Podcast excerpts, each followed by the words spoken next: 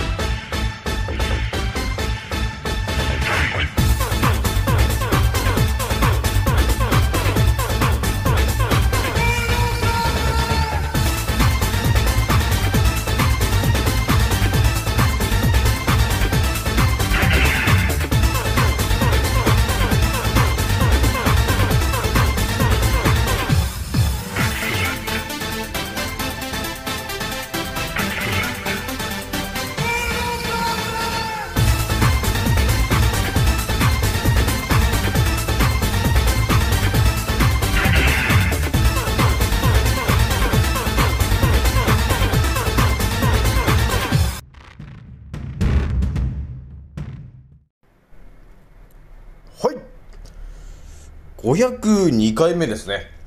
賢者の戦闘プログラム第298弾。いや違うな。398弾。始めさせていただきます。創造船オメガ号。宇宙一の名記録マスター。青木丸でございます。今から話すことは私の個人的見解とおとぎ話なので決して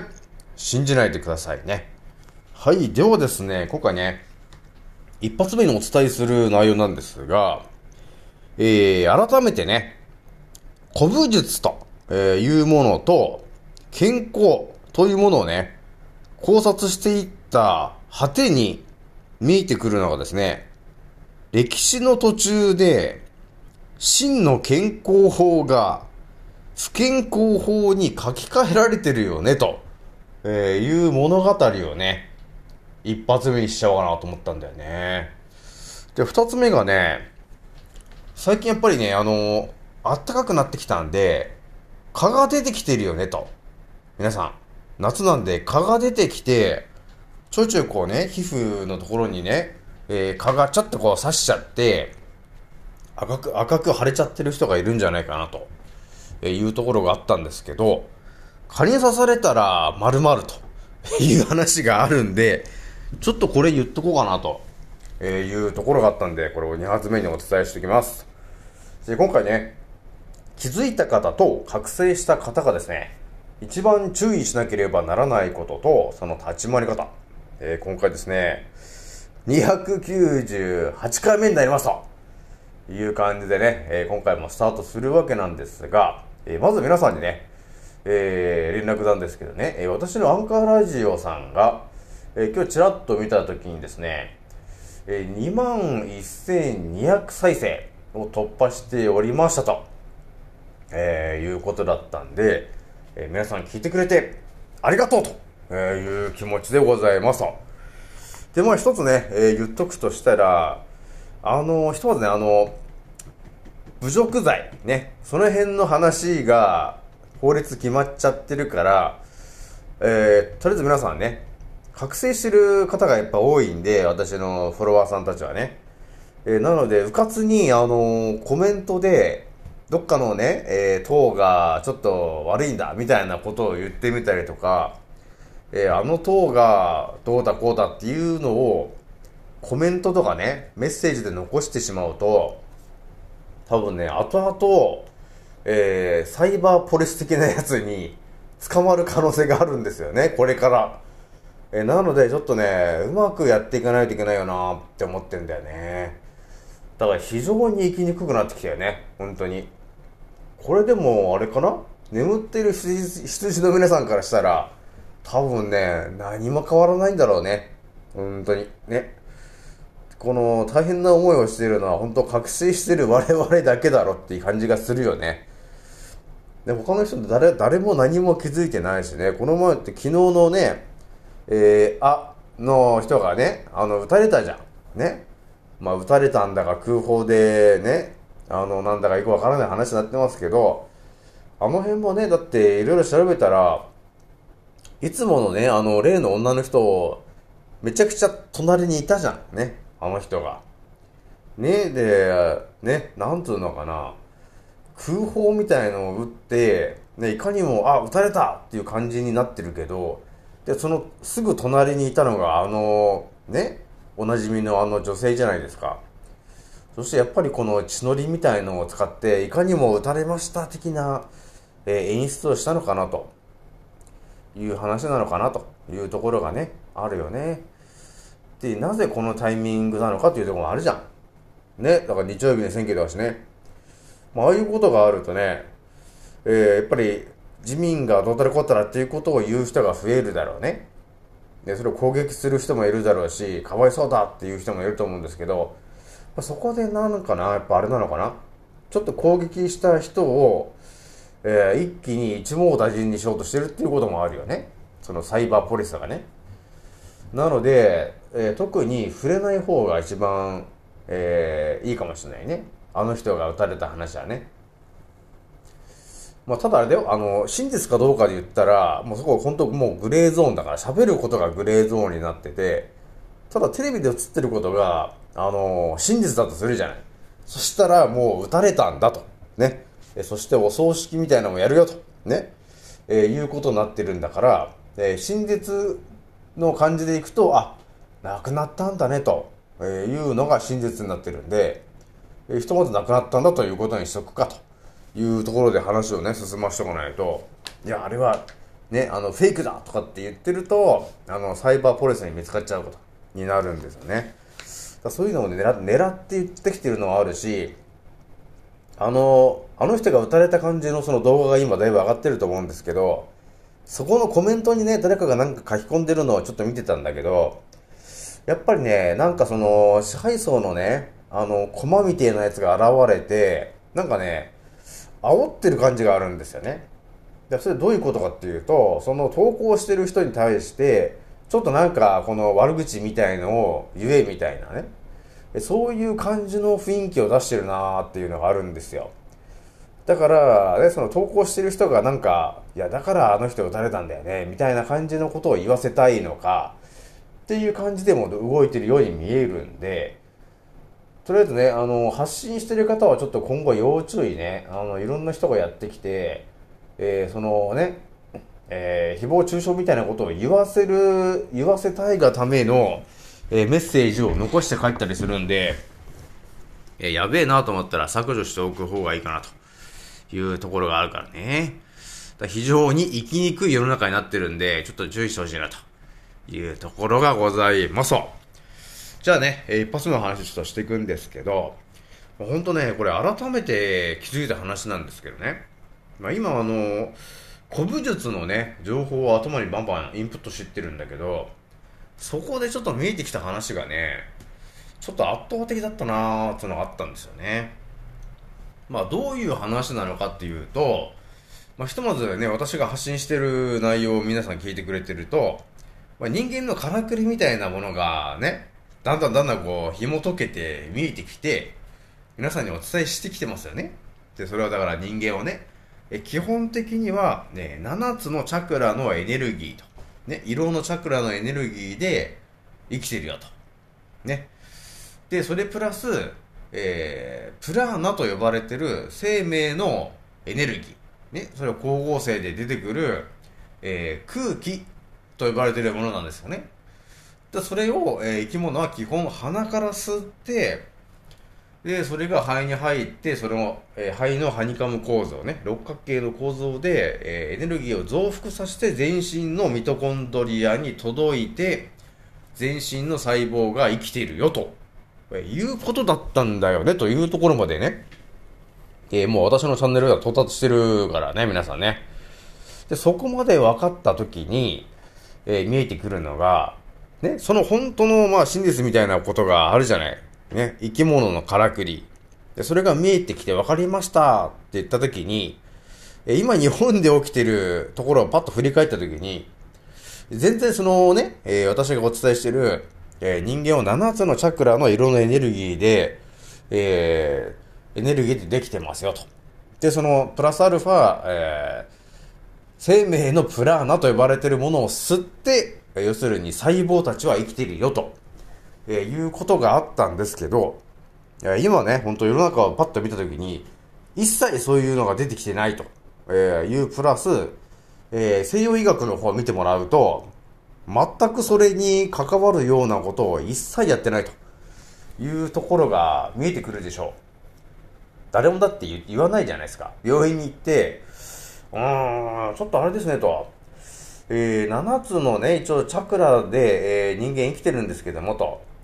ちょっと、あれですかね、赤いちょっとチャクラが、うん、低下してるのかな？うん、やっぱそれが原因ですね。とか言う人もいないじゃない。ね。ましてやね、あの、まあ、もう一つのパターンで言ったら、ちょっとあれですね、と、細胞がちょっと弱まってますね、と。うん。原因は何ですか？つって。あーやっぱあれですかね、生命のね、あのえープラーナと呼ばれてるものを我々、まあ、無意識にま鼻からこう吸ってるわけなんですけども、それがですね、今、マスクと、ね、えーマスクというものをしてるということによって、その生命のプラーナを吸う量がですね、あの減ってるんだよねと。えーなので、やっぱり、生命の空気と呼ばれているそのプラーナがですね、と、えー吸う量がやっぱ減ってしまうと、えその全身の細胞のね、ミトコンドリアの細胞にエネルギーを送りたいんだけども、やっぱりエネルギーが、もともとその吸ってる量が少ないんで、エネルギー不足になってるよね、と。やっぱりそうなってくると、細胞一つ一つのエネルギーが低下してしまうんだよね、というところにね、なってしまうんですよ。えなので、えやっぱりあなたはそれで、え発がんしちゃったのかな、と、えーいうところがあるんですよね、というような、えーことを今の医者が言ってればいいんだけど、全く違う話してるんで、えーだからどこかでね、私は考えたんですよね。ああ、じゃあやっぱりどこかの時点で、えー真の健康法から嘘の健康法に書き換えたやつがいるんだよね、と、えーいうことに到達したんですよね。で、歴史見てもらってればわかるんですけど、その私がね、ちょっと前からお伝えしてるね、えー、ケーブ流の雨宮先生のね、えー動画とかね、見てるんですけど、まあ、ケーブ流の雨宮先生といえば、1500年ぐらいからやってる、まあ、武術なわけなんですよ。で、その武術は、えーいろんな、えー技があるんだけど、もうどっちかっていうと、その、体術、えーみたいなものなんですよね、と。だから、我々、だから、知らされてないんですけど、えー別のエネルギーが体の中には実はありましてと。で、そのエネルギーをうまく使いこなすことによって、えー相手の、えー丹田と呼ばれてる位置を変えたりとかね、えー丹田の上丹田を意識して、えー攻撃をしたり、ね、下丹田を意識して攻撃をしたりと。で、自分の丹田の位置を、えー上にしたり下にしたりね、えー中央にしたりって、そういうふうに、丹田を、えー丹田の位置を変える、ね、丹田の重心の位置を変えるとか、そういうことをやってきてるんだよね、と、えーいうところが、えー見えてきたときに、だからね、私が思ってるのはね、1500年ぐらいまでは多分少なくとも、えー人間のからくりについては、ある程度やっぱり分かってたんだろうなと、ね、いうところがあったんですよ。あったんですけど、やっぱりなんで今全然違う話になってんのかなって思った時に、やはり戦後の G の H の Q ってあの辺だよねと。あの、あとは、G、あの明治維新とかね。もうあの辺からもう一気に変わっちゃってんだよなっていうのがね、やっぱりね、あるんですよね。だから、間違いなくね、G の H の Q がやったことっていうのが、間違いなく日本人を弱らせるための作戦なんですよね。えーだから、だから、なんていうのかな、えー起立、前習え、礼、ね、あと歩き方、ね、行進の仕方とかね、手を振って歩く、昨日ね、ちょっとお伝えしたけど、そういうものっていうのが、えー要するにそれをやるっていうことは、もともとの日本人は、そういうね、起立、礼、えー気をつけみたいな、そういう感じの人たちじゃなかったんだよねっていうのがわかるじゃん。ね。もともとだって起立、礼、気をつけみたいなね、ピシピシしてるような感じだったら、イギリスがね、やれなんてこと言わないじゃん。イギリスというかアメリカというかね。それをあえて植え付けてきてるということは、それをやらせることによって、何かしらのメリットがあるんだよねと。支配層の皆さんにとってね。えなのでその起立で気をつけ、ね、あと歩き方、えその辺が全て体に悪いことを、えいかにもいいんだというふうに植え付けてるんだよねと。いうところが見えてきてるんですよね。そして牛乳もね、え体に悪いでしょ結局。で朝からパン食えよっていうパン食も体に悪いし、えートースターも結局良くないじゃない。トースター入ってきて食パン食べろみたいな感じになってきてるんで、えー本当になんていうのかな。真の健康法から本当途中で一気に不健康な方に書き換えちゃってんだよねと。野郎どもがね。ということが見えてきてるわけなんですよ。でここで私があの古武術とかをねバーッと調べていって見えてきた話をもう今回ねあの皆さんにだけこっそり教えようと思ったんですよ、えそれは、え人間が健康になるためにどうするのかって話は本当世界中を調べるとものすごい膨大な量があるじゃない。ね。でその中の一人がもう私なんですけどでもね本当にでも一言で言える可能性があるなって思ってきてるんだよね今。その健康とは何なのかというところの答えがねもうそろそろもう私の口から出かかってるというところがねあったんですよ。だからね今回ね502回目にして健康の、えー本当の大元の話本質の話しちゃおうかなというふうに思ったんですよね。これ多分本当私じゃないと語れない可能性があるんですよね。これがねなんでこれ見えてきたかっていうと私もいろんなね思考で世界見てきてるじゃん。もう見もう見てきた後もうあれだね。もうゼウスの思考あたりで、えー人間は実は電気の力で生きてるよと、えーいうところが見えてきてまた一気にね進化したよね、えーそして海進ポセイドンでしょ？だから海水と呼ばれてるものが本当究極な健康法なんだよねと、えーいうところも見えてきてね？でヒポクラテスが、えー、全ての病は腸から始まると。で言ってるのも全てもう分かるよねと。そういうことかっていろいろ分かったじゃない。そして、その古武術を調べていって、見えてきたのが、要するに、丹田なんだよね、というところに到達するよね、と。私もでもね、過去ね、何回か、あ、丹田っていうのが、でとっても大事なんだねっていうのは分かったんで、分かったんですよ。分かったんだけど、今、今のは、今の青木丸ほどですね、その丹田の意味とかね、そういうものについて知らなかったんですよ。ただ丹田っていうものが、えーいいもんなんだと。ね。いうふうに思ってるようでは、まだまだ甘いんだよね、と。えーいうところがあったんですよ。だから私がね、えー今回お伝えしたいのはね、人間とか、まあ、生き物が健康を維持するために一番大事になるのは何ですかというと、丹田というところをいかにして、えー、巴の紋章のように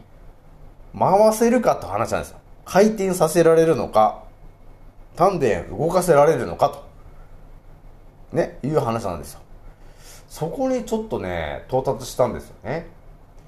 で、私もいろんな情報を見てたときに、えー、到達したのがね、丹田と呼ばれてるものが、要するにへその下のところにあるんですよね、と。で、その丹田と呼ばれてるものは、え健康に対してとても直結するものなんだよね、ということになります。で、この丹田というものの、基本的に健康な人っていうのは常に動いてるわけ。回ってるんだよね、丹田が。巴の紋章のように回ってる感じをイメージしてほしいんだよね。で、この健康な人が、えー不健康になるのに、どうなった時に不健康になるかってことなんですけど、えー私いろんな情報を頭に入れてた時に、一個キーワードが見えてきたんですよ。それがですね、恐怖だったんだよ。皆さん。いいですか？えー健康な人は丹田というところが、えーちゃんと回転してるわけだよ。ウィーンって回ってるわけ。あの風車のごとく。健康だからね。回ってるんだけど、その回ってる動きを停止させるっていうことができるんですよ。これがどういうものかっていうと、要するに健康な人に対して恐怖を植え付けるんですよね。そう、恐怖を植え付けることによって、その健康な人の丹田の回転を止めるということができるんだと、えーいうことに到達したんですよね。なので、私が思ってるのが、その、まあ、日本で言ったら今、すごいなんかうつ病みたいな人が増えてるじゃない。ねなんかうつ病でみたいな人が増えてると思うんですよ。ね、ちょっと、あの、精神的なちょっとバランスが崩れちゃってみたいな人が多いと思うんだよね。多いんだけど、その人っていうのは結局どういうことかっていうと、丹田の動きが停止してる人なんですよ。ね、皆さん。そういうことになるんです。えだから、うつ病の人が復活するためにはどうするのっていうことになると、その丹田回ってないものを、また、えー健康な時のように回転させてやればいいということになるんだよね、という話になるんですよ。だから今話してるのは要するに、こう、武術でいう術意みたいな、ね、その文字だけで語ってる話なんですよね、と。で、ここに、えーこの青木丸が今までね、えー勉強してきて蓄積してきた情報を融合させるわけなんですよ。ここに青木丸の情報を。そうすると見えてくるのが、要するに丹田と呼ばれてるものは何なのかと言ったら、要するに腸ですよね、と。ね？いうことになるでしょ？だから丹田をね、だから丹田というところが大事なんだってね、えー言う人がいっぱいいるじゃん。ね？だから丹田呼吸法だとかいろいろ言ってる人いると思うんですよ。いると思うんですけど、それだけをやっててもダメなんだよね、と、えーいう話があるよね。だから、丹田呼吸法が、こね、丹田呼吸法っていうのが大事なんだ、というところまで、ね、到達するする人はいるわけなんですよ。いるわけなんだけど、でも丹田呼吸法をやっても、いまいちなんか効果が現れないなっていう人がいると思うんですよ。それを何なのかと、え言ったら、その部分の知識はなぜか私がもうすでに今まで蓄積してきてる話なんで、いや、だからあれでしょと。丹田と呼ばれてるね、えーものが大事だというところまで分かって、え丹田呼吸法までやってるのに、えなぜあなたはね、えー健康になってないんですかという、そこの答えは、その丹田と呼ばれてるところの、要するに、ね、腸ですよねと。じゃあ、腸は正常なんですか？と、あなたの。そこが正常じゃないのに、ただ、ね、丹田呼吸法だっつって、それをやっても、丹田がもと、丹田というか腸自体が、要するに腸内環境がよろしくない状態で、ただ丹田呼吸法をやったって、その効果が出るわけがないだろうと。っていう話だよね、ということになったんですよ。ね。だから、こうなってくると、本当健康の、あの、本当大元、あの、健康の果てにある情報を、が見えてきてるわけよ、青木丸はね。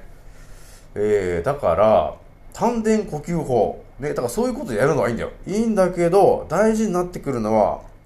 丹田と言ってる、その、要するに腸のところが、腸内環境が良くないと、本当の効果っていうのが出てこないんで、えーまずは腸内環境を整えることが大事なんだよね、と、えーいうことになるからね。えーだからね、何事もやっぱりね、順番があったんですよね。ね、もうあれですよ、あの、鍵の金庫と同じ。ね、最初1番、次は2番、次は3番。一個ずつ順番に鍵を上げていかないと、最後の鍵が開かないということになってるんで、世の中にある健康情報だけをやっても、鍵が開かないんですよと。でも、青木村は分かっちゃいましたと。ね、あの、まずは、健あの腸内環境を整えることが一番大事なんだよねと。だそれをやっぱりね、1ヶ月ぐらいやってもらって、そこから、えー丹田呼吸法というものをやってもらったりしていくと、えーおのずと、えー丹田が回転しやすくなってくるよと。ね。それ健康になってくれば、ガンガン回転するようになってきますと。えーそうなってくるとどうなってくるかっていうと、視野が、あのー普通の人よりももっと見やすくなってくると、えーいうことになってくるんで、そう考えたときに、あ、青木丸は私はあれかなと。丹田動いてんのかなという感じがあるんですよね。なので、皆さんね、えー、人間とか生き物が健康になるためには、どうすんのって言ったら、え究極の答えを言うと、えー、丹田と呼ばれてるところが、えー、ちゃんと動いて回ってるんですか？っていうところが大事だからね。だからそこが不健康になってくればくるほど、その丹田が、あの、動きが、あの、回転数が遅くなっちゃうから、えー、不健康になっていくやということになるからね。すべてのエネルギーを、集まってくるところが丹田だからね。で、そのエネルギーっていうのは何？って言ったら、7つの光のエネルギーと、生命のプラーナのエネルギーが、要するに丹田に集結するんだよね、ということになりますからね、皆さん。でそれをうまく回転させるためには、やはり、腸内環境が良くないとダメですよ、ということだったんだよね。えー、だから、えー、っとね、いろんな病気あるじゃない。例えばね、今、頭痛がしてる人、うん、いると思うんだけど、一旦ね、まあ、あの、まだ私も過去いろんなこと言ってきてると思うんだけど、一旦ちょっと立ち止まってもらって、えー、私もね、考えたんだよ。ずっと考えてんの、その、なんで頭痛すんのかなって思ってたんだけど、頭痛がするときってやっぱり天候が悪いときで、で、やっぱり天候が悪いってことは、その、ね、えー、血圧が低く、低い人が余計、なんていうのかな、そういうことになりやすいわけよ。だから雨、雨の日とかにね、頭痛がする人はいるじゃない。それやっぱりその気圧の関係とかが関係してくるから、血流があんまり良くない人が、えー、頭痛になってるねと、えー、いうところが見えてくるじゃないだそういうところまでね、ちょっと考えてたんですよ。で、考えてちょっと見えてきてるのが、やっぱり丹田の、えー、動きが悪くなってるんだろうなと、えいうことがあるんですよ。だから丹田、その、えー、天候が悪い時とかに、えー、その圧力ね、えー、天候の圧力とみたいなものによって、えー、丹田が影響を受けるんだと。で、そうすることによって、その血流が悪くなって、頭痛がするんだろうなと。で、いうところが見えてきた大木丸が考えたのが、やはりね、腸内環境やっぱりなちょっと良くないんだろうなと、えー、いうことがあるんだろうなと思ってるんですよ。そこはね。だからこう、世の中にいる頭痛な人っていうのは、私がもっと直感でお伝えして、お伝えしてますけど、多分腸内環境があんまり良くないんだろうなっていうのがあるんですよ。えー、だからやっぱり究極にお伝えしておきたいのが、海水療法ね。私がね、ちょっと前からお伝えしますけど、えー、ポセイドンの思考で見えてくる話ね。だから海水、今もう夏が近いから、例えば、あの、3日間ぐらいかけて海水浴に行ったりとかね。えー、まあ大事なのは、海水に、まあ1時間ぐらい入って、えー、海水がこう皮膚を通ってね、で血管の中入ってきて、えー、腸にまで行くわけですよ。そうすると、こう海水の、えー、塩分と、えー、バランスの取れてるミネラルが、えー、腸にいっぱい入ってくるわけよ。腸イコール丹田にね。そうすると、腸が活性化してきて、その腸の中の、そのいらないそのものをね、多分外に出そうということが、エネルギーが強まってくるわけなんですよ。だから多分海に行ったらお腹が、お腹が痛くなる人もいると思うんだけど、それはそれでデトックス効果が上がってるんで、とてもいいことだと思うんですよね。えー、なので、ぜひともそのタラソテラピーとかね、えー、海水療法っていうものは、えー、丹田を、の汚れを取ったり、えバランスを取ったり、え元に戻したりっていうのね、とても大事だからやってもらいたいなというところがあったんですよね。でも私がまあ一応毎日ほぼやってるのが、まあ、ヌチマースを 1, 1グラムあのミネラルミネラルウォーターに溶かして飲むというのをやってるけど、まあ、それもやっぱり効果はあるよね。あのちょっと海水飲んでる感じがあるんで。あだからぜひともねそのね頭が痛いという人がいたら一旦ちょっと立ち止まってもらって、えー、腸内環境をがもしかしたらうまくいってるようでいってない可能性があると。何かしらその悪いものが腸に溜まってるっていうことがあるかもしれないんで、えーまずはヌチマースを 1g、えー飲んでもらうね毎日ね。そうするとね本当にあの便秘の人はね本当すぐ解消するし、えー腸壁になんかついてる人はやっぱり私の言ってるそのヌチマースね 1g と毎日取るだけでものすごく腸の動きが良くなるんですよ。ね腸の動きが良くなるってことは丹田の動きが良くなってると、えーいうことにもなるんでそうするとねものすごくやっぱり吸収と代謝が良くなってデトデトックス効果も上がるんですよね、まあ、そうなってくるともう私の直感で言ったらそれだけでね、えー腸の汚れが取れました。その結果あれ頭痛がなくなったっていうことになるんだろうなと、えーいうことがちょっと直感で見えてきてるんでちょっとぜひともねやってもらいたいなとえいうところがねあったんですよね。だから海が近い人だったらまあ3日ぐらい連続でこうね、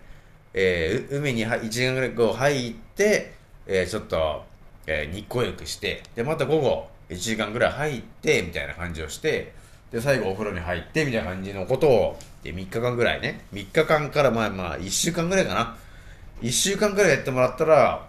ちょっとなんか見えてくるかなというところがね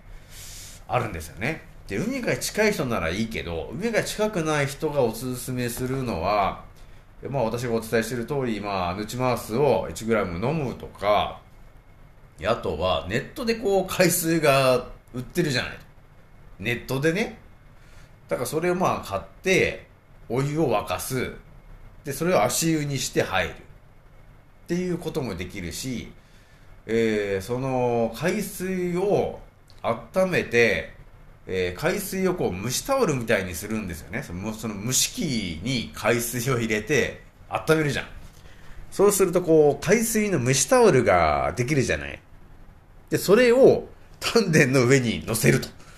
これ結構ねあの本当沖縄とかね九州とかでバンバンやってるんだよね。実はやってる話なんですけど海水温熱療法。ね、それ蒸しタオルね、海水のその蒸しタオル。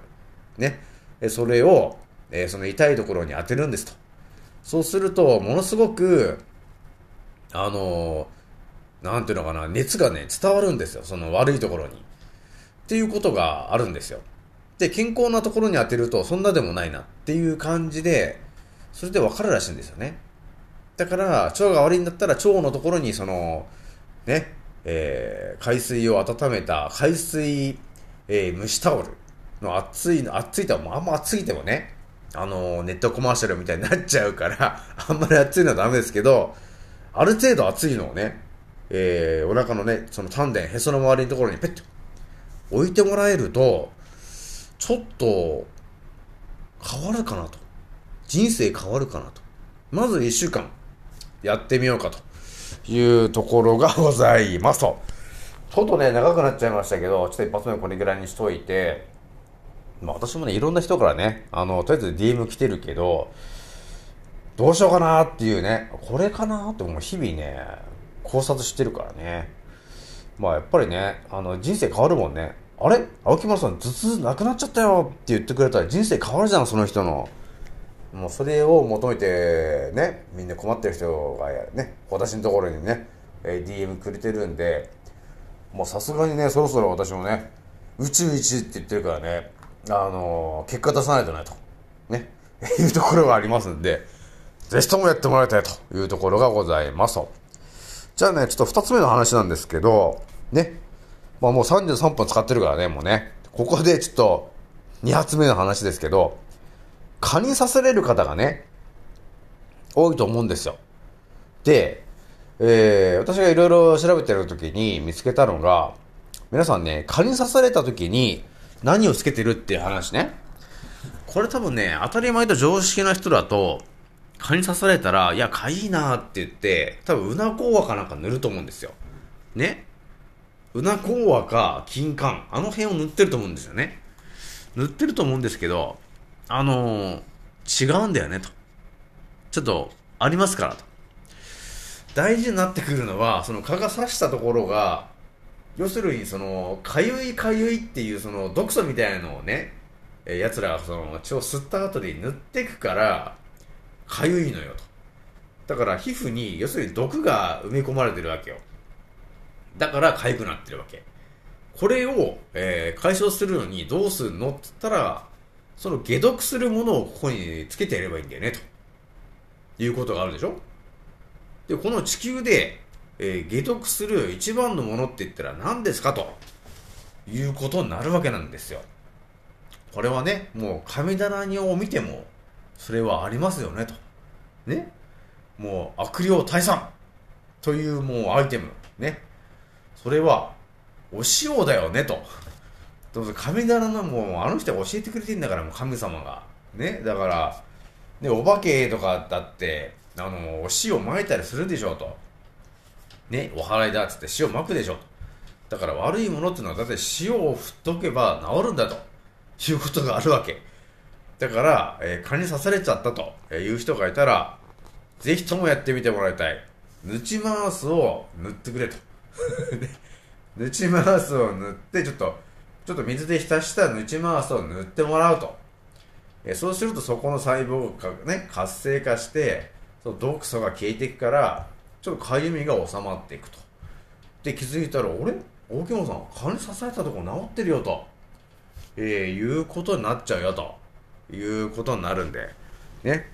うなこうわとかね、あの、金柑とかあるんですけど、何の劇薬が入ってるかわかんないからね、あれ後ろ見てもね。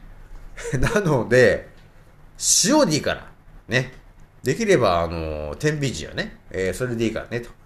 あの、科学的なやつ、科学的な塩はやめてほしいなと。ね。食卓塩とかつけてもダメだからね。あの、天然の塩。ね。できれば塗ち回すがおすすめ。ね。を塗ってもらえると、あの、すぐ治るからね。で、最近私もね、塩分濃度上げてるせいかね、え全く蚊に刺されなくなったね。やっぱりしょっぱいから寄ってこないのかな？あの、蚊が。そういうことあると思いますんで、えーぜひともやってもらいたいと思いますと。じゃあ今回ね、これぐらいにしておきます。次の音声でまたお会いしましょう。またねー。もうそろ大空の彼方曇り空がはけてく時計は午後5時回ってるそれでも遅くはないんだ目を閉じて考えるふりはもうやめにして誓ったんだ今の俺ならばきっとどこどこまでも今俺は旅の途中この広い未来で俺は何か見つけられるかな不安だけど今飛び立つ俺のエアプレイ今飛び立つ俺のエアプレイこのワクワク抱いて明日へ飛び立つんだ Oh yeah いざ着陸させる俺はまるでパイロット Yeah どこにでもある小さなしがらみに振り回されている未だに右左左右気にしないように生きるだってライフは一回きりなのにまた誰かが噂話噂話そんなくだらない時間使ってなら俺らは速攻動紹介で境界線越えて You あげることさながらジャンボジェットを目的地